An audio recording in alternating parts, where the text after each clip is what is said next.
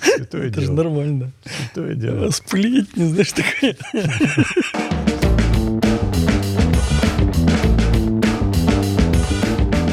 Здравствуйте, уважаемые коллеги, дорогие друзья. Мы находимся с вами в «Желтой студии». Э, Тема нашего разговора сегодня с Олегом Борисовичем, который мы не договорили в прошлый раз, э, это пищевод Баррета. Так мы точно. тогда коснулись вопросов диагностики, можете посмотреть в предыдущих подкастах. А именно эндоскопической точки зрения обсудили всякие нюансы, связанные с красителями. Хочу еще раз напомнить, Олег Борисович Ткаченко, это заведующий эндоскопическим отделением э, НМИЦ э, онкологии имени Николая Николаевича Петрова. Выучил, Я в прошлый раз, да, выучил очень хорошо.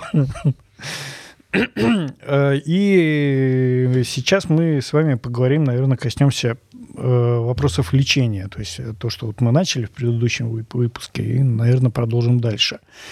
Ну, напомню, мы остановились на том, что разговаривали о хирургической тактике, когда мы не видим ну, там, дисплазию да, в эпителии, то есть, ну, имеется в виду рак, да, то есть, когда мы исключаем рак, дальше отправляем к хирургам, да, и решаем Не, вопрос, что- хирургам что мы не привели. отправляем. Я не отправляю хирургам. Ну, то есть, э, да, посыл понятен. То есть сначала пусть поживет, привыкнет с этой мыслью о том, что качество жизни его устраивает такое или нет. Если нет, Показания хирургии, может быть, хирурги со мной не соглашаться, три для меня лично. Первое. Внепищеводное осложнение, всякие пневмонии, бронхиты и так далее. Да, это серьезная история, надо, безусловно, хирургическая коррекция требуется. Второе. Неэффективность терапии, хотя...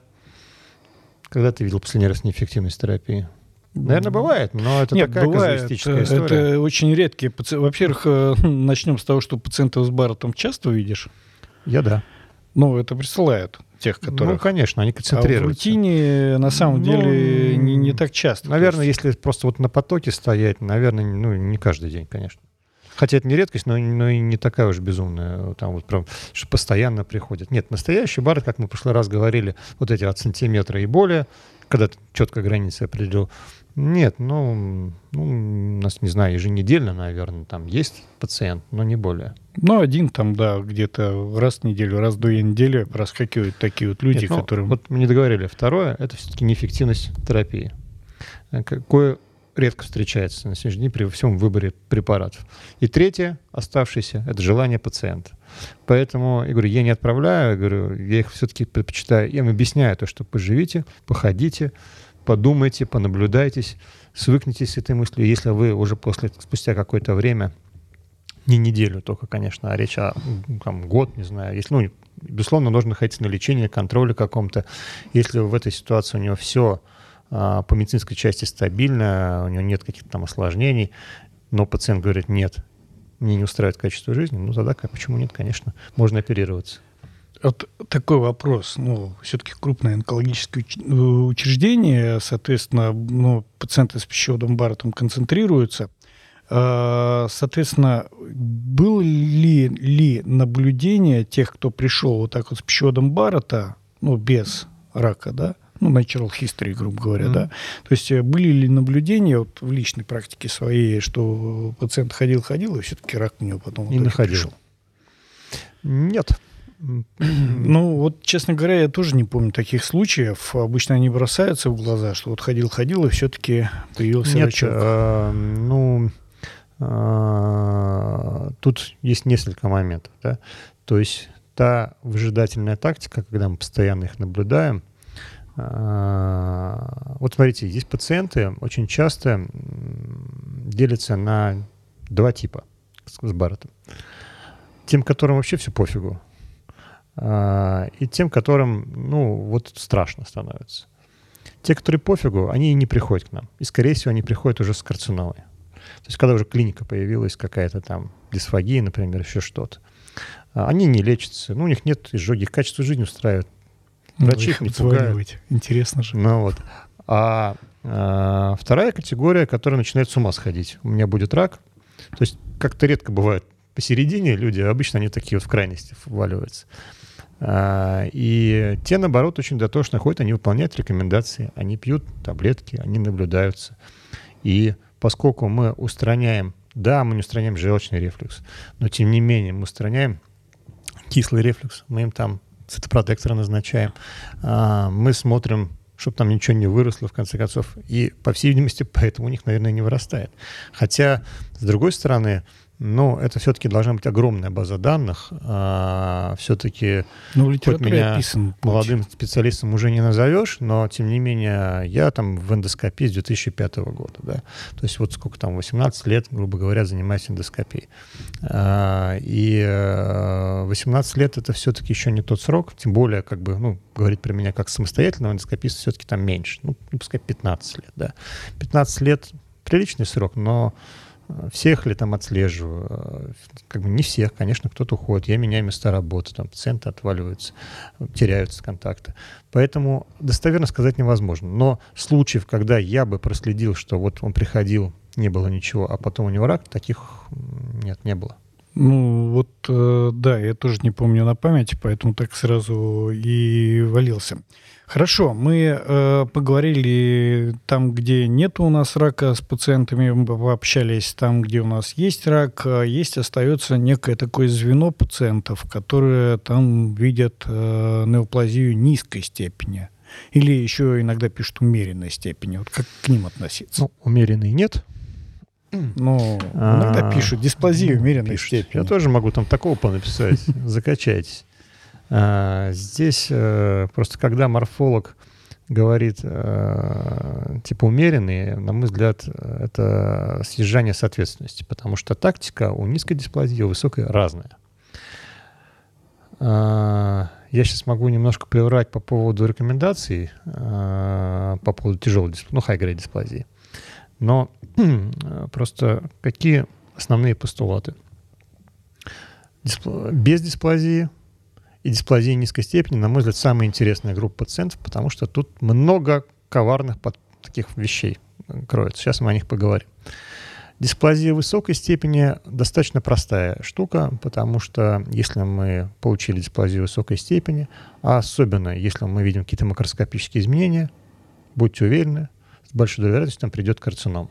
По статистике это около там, 20%. После иссечения приходит уже рак в такой ситуации. Поэтому подход к тяжелой дисплазии как к раку. Это должно быть иссечение. Я почему замялся про э, гайдлайн, я, я сейчас не помню, как там написано, по-моему, абляция там стоит, что возможно выполнение, если я правильно помню. При тяжелой а, дисплазии. Да, что возможно выполнение. Но вещь. я с этим не согласен, потому что ну, макроскопически мини-тяжелая дисплазия, это, по сути, это рак. И выжигать рак, это, ну, последнее, что можно в своей жизни сделать, потому что, естественно, это путь к рецидиву и к прогрессии заболевания и лечению уже в худших условиях, в более прогрессивной стадии.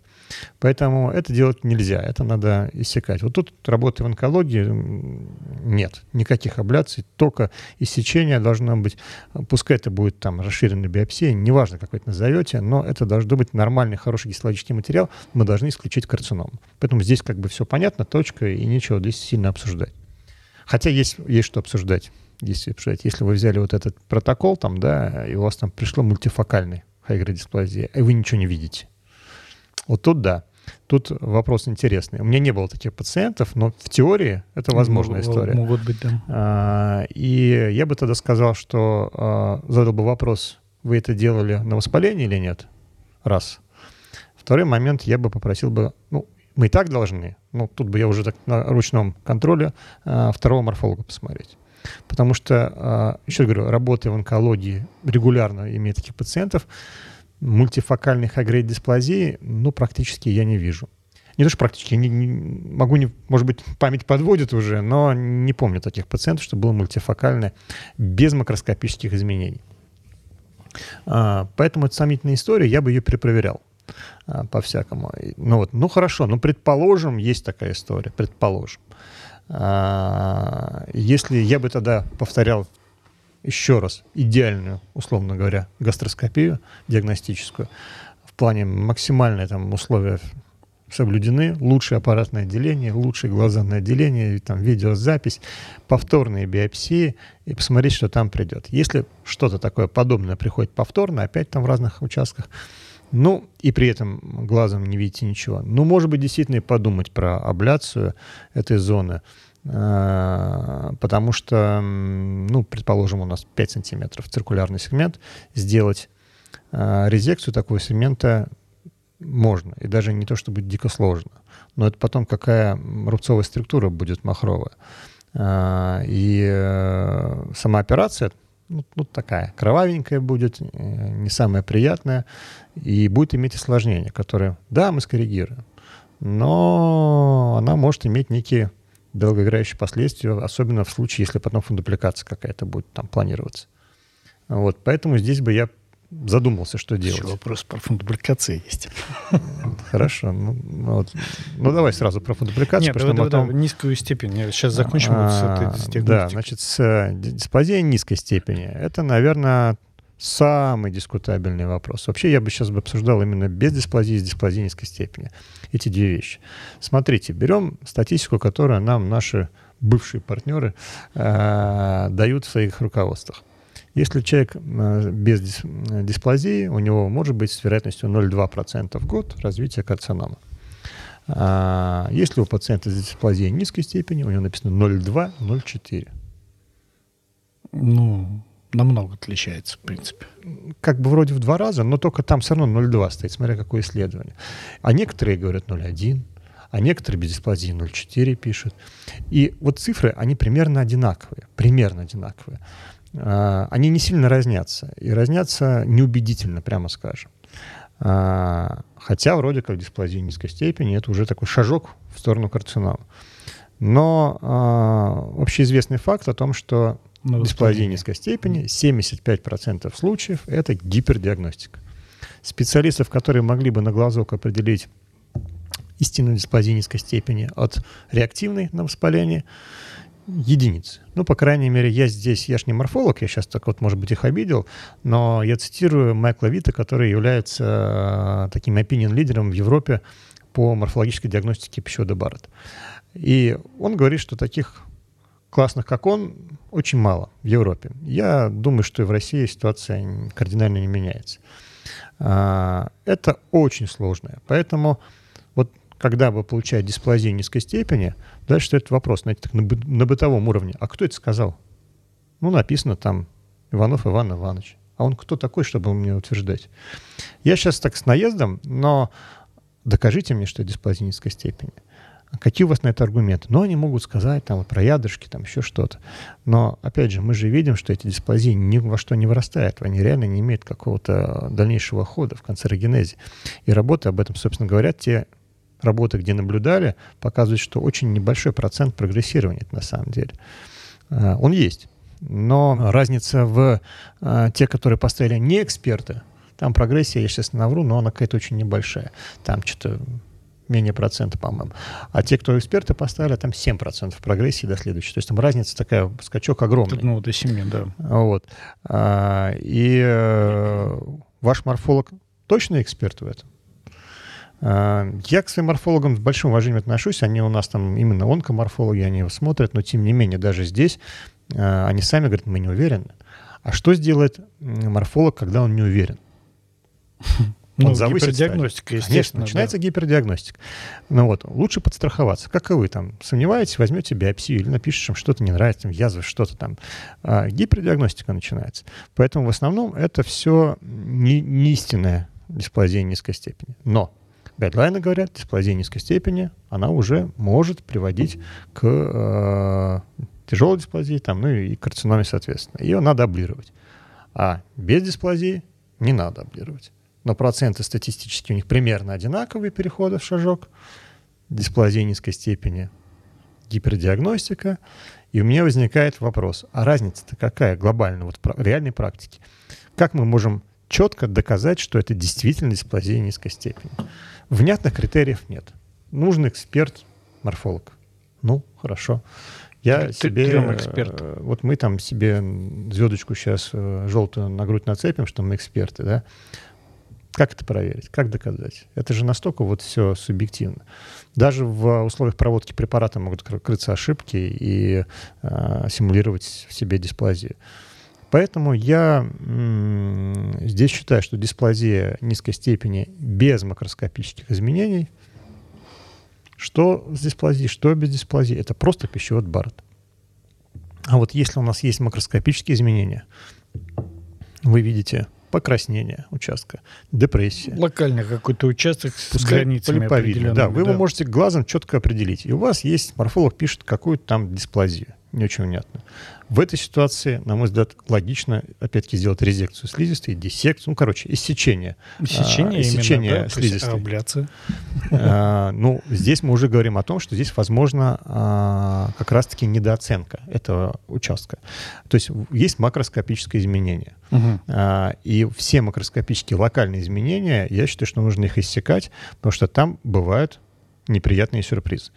И а, ну, чаще всего они все-таки не очень большие, поэтому как бы э, от условной там резекции или маленькой диссекции, кто чем владеет, э, ну, риска, да, немного. Уж лучше здесь перестраховаться. Вот как раз-таки перестраховаться это тоже гипердействие зачастую, да, э, может быть диагностика с низкими рисками, хотя они есть, оперативные риски никуда не деваются, но тем не менее э, это лучше, чем пропустить карциному, да, и дальше либо там наблюдать, а еще хуже, если мы его облируем. Ладно, наблюдать будем.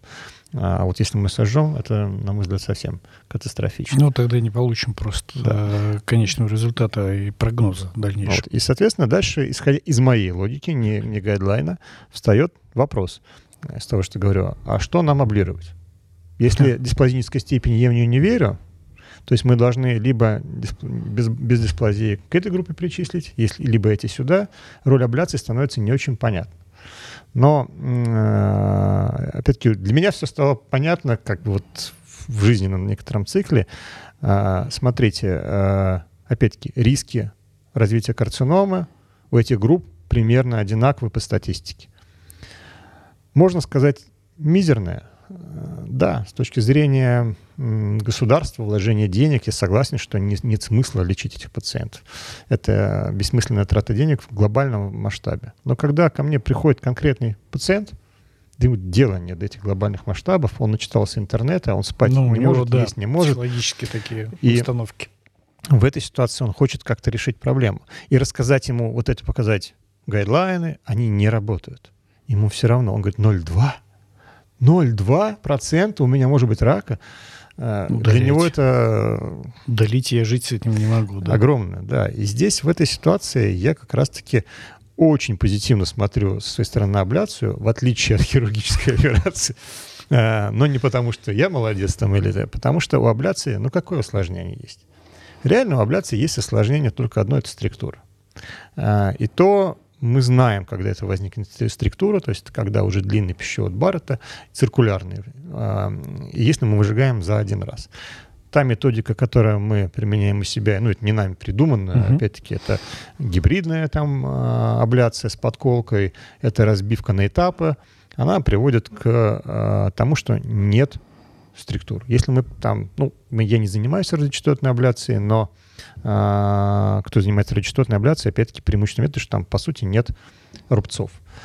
Поэтому это такая Но ну, проблема. Там и вопрос вот тоже к ним, ну, может быть, э, есть какие-то данные определенные, связанные с э, не похороненной Барретт, а вот, ну, там же, получается, не, не сжигается, собственно, мышечная пластинка, да?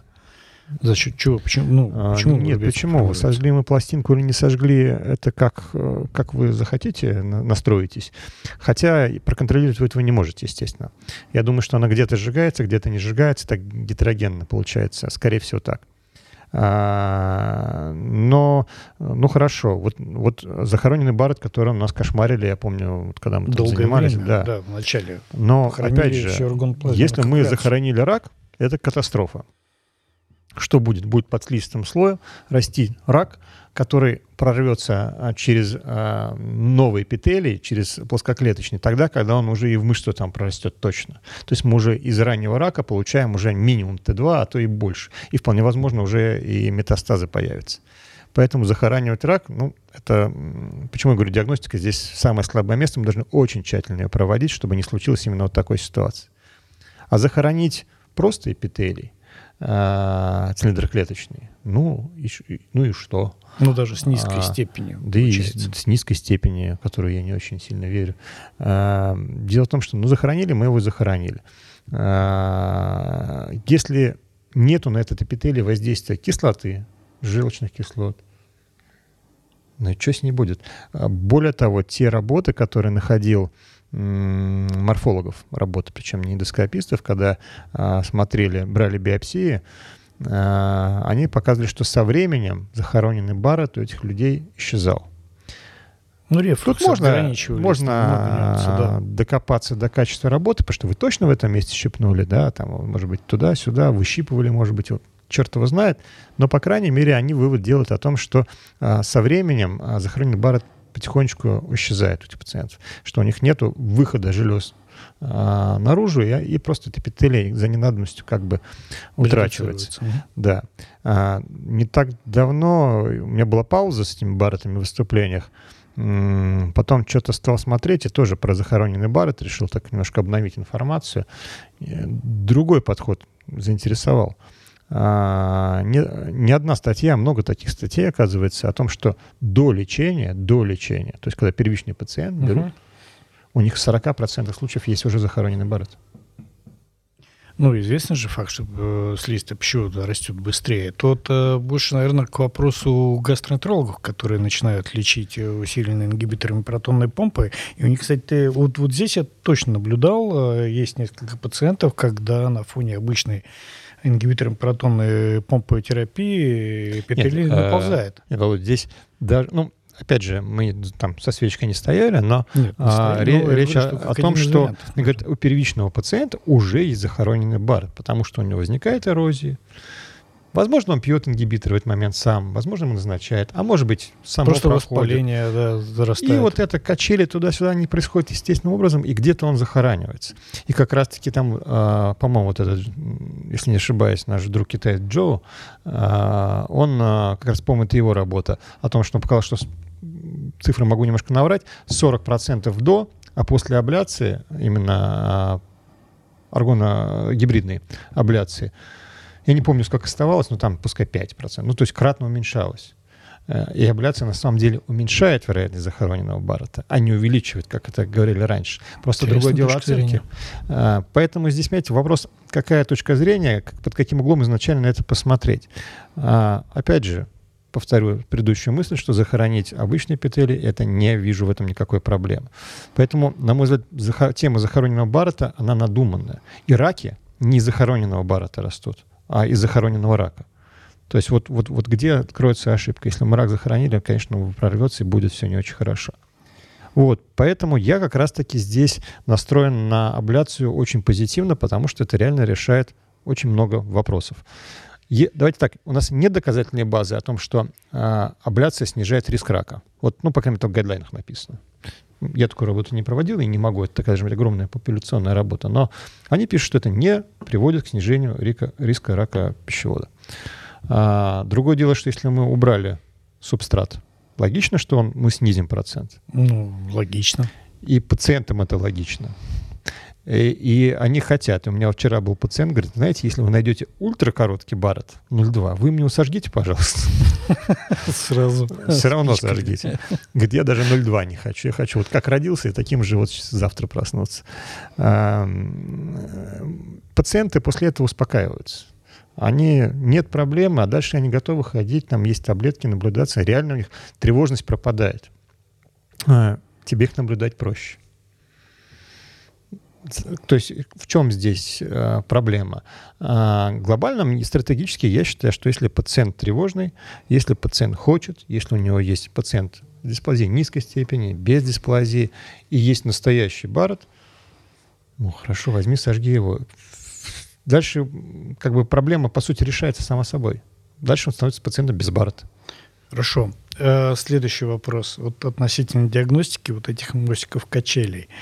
А, если пациента ну, с баротом, и тогда уже диагностикой заниматься после лечения? Нет? Либо Не на фоне раз. воспаления. Ну, первичный пациент с баротом, то есть угу. диагностика первичная должна быть после лечения. Да? По-хорошему, да, конечно. Ну, то есть фактически не надо сразу бросаться со щипцами и пытаться укусывать весь этот барот, просто отправить его на какой-то промежуток времени полечиться. Ну, то есть как, как устаканить вот этот вопрос? По логике не надо. Но мы же прекрасно понимаем, что еще давлеет некая юридическая сторона дела. А как же ты нашел, а не сделал биопсию? Да и пациенты иногда тоже начинают агрессивничать. Ну, в юридической и, стороне здесь все можно объяснить. И гастроэнтерологи, как же это, вот этот термин «пустая гастроскопия», меня от него колбасит. Сами пустые гастроэнтерологи говорят. Но а, просто, типа, раз уж влезли, там, набирайте биопсию отовсюду. Я к этому негативно Ну, здесь надо же тоже с умом. Просто, ну, мы же как раз-таки обсуждали, что вот это приводит к диагностике, гипердиагностике с той же самой неоплазией низкой, там, умеренной, да. еще какой-то там степенью, которая неадекватна. То есть, поэтому, ну, родилась такая идея, не проще ли сначала прилечить этого пациента терапевтически, потом Нет, в плавном порядке есть... взять, потому что рак-то у него не возникнет прям сию секунду. По-хорошему так и должно быть, потому что вот эта ненужная дисплазия, которые это порождает еще больше канцерофобию. А, с одной стороны, казалось бы, там вот возьми и сожги, там, да, э, все равно. Но, еще раз, самое главное, самое главное, не пропустить карциному. А воспаление позволяет тебе сделать ошибку.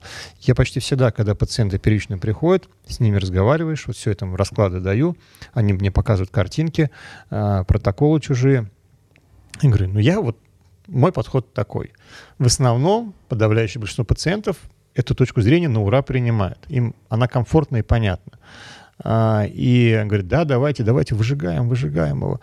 Я говорю, говорю, если мне хоть что-то смутит, я беру биопсию и останавливаюсь. Говорит, я объясняю, вот, собственно, логично, главное, что там случайно не сжечь э, что-нибудь там плохое. А, более того, говорю, если второй раз я вас беру, и мне опять хоть что-то смущает, я опять возьму биопсию и ничего не буду делать. Будем ждать. Эм, да, здесь лучше вот семь раз отмерь, один раз отрежь. А, и если я... Вот недавно был мужчина, когда есть макроскопическое изменение. Не, не рак, наверное. Ну, ну вот, вот что-то мне не нравится. Вот какие-то вот, как будто демаркационная линия какая-то намечается, а, хотя микрососудистый рисунок вроде нормальный.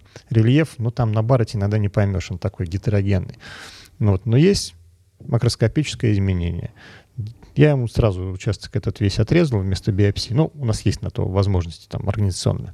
А, как по сути это есть биопсия, просто такая расширенная биопсия, да, вся эта зона, потому что здесь принципиально вот это вот, что это будет. А, и дальше у него пришла дисплазия низкой степени, ну, слава богу, там ни, ни, ни на что это не влияет. По сути, мы ему сделали язву, дальше мы лечим ему язву, когда он заживет с язвой, придет, мы посмотрим. Если нам ничего не будет смущать, тогда мы будем делать абляцию этому пациенту. И почти опять не добрались до основного диссекции. Можно один вопросик такой? Э, циркулярная диссекция. То есть, э, когда мы говорим о пищеводе Баррета, да, э, соответственно, находим даже, пусть будет этот рак, у нас есть циркулярный сегмент, мы понимаем, что даже два фокуса и так далее – Э, дальше этому пациенту после нашего лечения ну, будет, наверное, показано все-таки хирургическое лечение. Да? Часто ли оно потом нужно после вот, ну, циркулярного удаления? Мы же ждем там рубцовых изменений, структуры и так далее. Это заменяет вот этот э, желчный рефлюкс? Ну, как бы изменяет эту нет, картину? Это, это не, нет, не заменяет. Я понимаю, в чем вопрос, потому что у нас, по сути, мы сделали структуру, у да, нас рефлюкс да. падает. Но все дело в том, что а с чем изначально пациент пришел. А, есть разные понятия, да. Есть, вот Олег Юрьевич, я знаю, терпеть не может недостаточность кардии, да. А, есть грыжа фиксированная, есть грыжа скользящая. А, я нормально отношусь к недостаточности кардии, потому что иногда грыжу не определяют, а при этом зияние кардиального жома есть и рефлюкс есть клинический. Поэтому я как бы, можно сказать, мы не, не додиагностировали грыжу, но это ладно, отдельная история. Но просто если фундальная, э, фиксированная кардиофундальная грыжа, а мы выше сделали структуру, ничего глобального в жизни человек не... Мы, он же ну, либо, рефлюкс будет либо дисфагия, потом бужироваться, да, либо понимаю. мы э, его продилатировали, начинается рефлюкс. Поэтому это все равно будет бесконечные качели. А вот эти вот новые модные операции, которые почему-то как-то вот в серию не Arms? вышли, да, э, совместно. Ну, ARMS, с... опять же, как я не, не могу с, с позиции своего опыта говорить, но с позиции здравого смысла и, собственно говоря, то, что потихонечку получается. Смотрите, подзаглох Армс, да? Да, вот я тоже смотрю, а, пропала публикация. Логика в этом есть. Но с самого начала а, я на него смотрел как очень узкая группа пациентов, кому это может быть показано, потому что э, это должно быть, э, по сути дела, вот эта недостаточность кардии и клинические какие-то проявления э, с рефлюкса, потому что грыжу мы не вылечим тем самым. Все-таки грыжа это должна быть там кроворофея, да, там, может быть, какая-нибудь манжетка, а, а то, что мы внутри суживаем а, вот это именно кардиальный жом, то есть это только тогда, когда у нас сохранена вся анатомия, когда есть абдоминальный отдел пищевода, когда у нас желудок не вываливается в грудную клетку. Иначе он будет вываливаться просто с нашей структуры, ничего глобально не поменяется. Поэтому если анатомия сохранена и есть клинически значимый рефлюкс, что бывает довольно редко, тогда можно делать вот эту операцию АРМС, действительно. Но таких пациентов просто очень-очень немного. А если у вас э, немножко зияние кардии, и у вас третий день конференции, и у вас изжога, ну, примите амипрозол, и до следующей конференции вам хватит. Потребуется. Да, и делать радиатор АРМС. Олег Борисович, огромнейшее спасибо. Э, дорогие друзья, уважаемые коллеги, вы были в «Желтой студии», мы разговаривали о пищеводе Баррета. Жмите колокольчик, задавайте ваши вопросы в комментариях и подписывайтесь на нас, а мы вам будем что-нибудь интересное рассказывать. До свидания.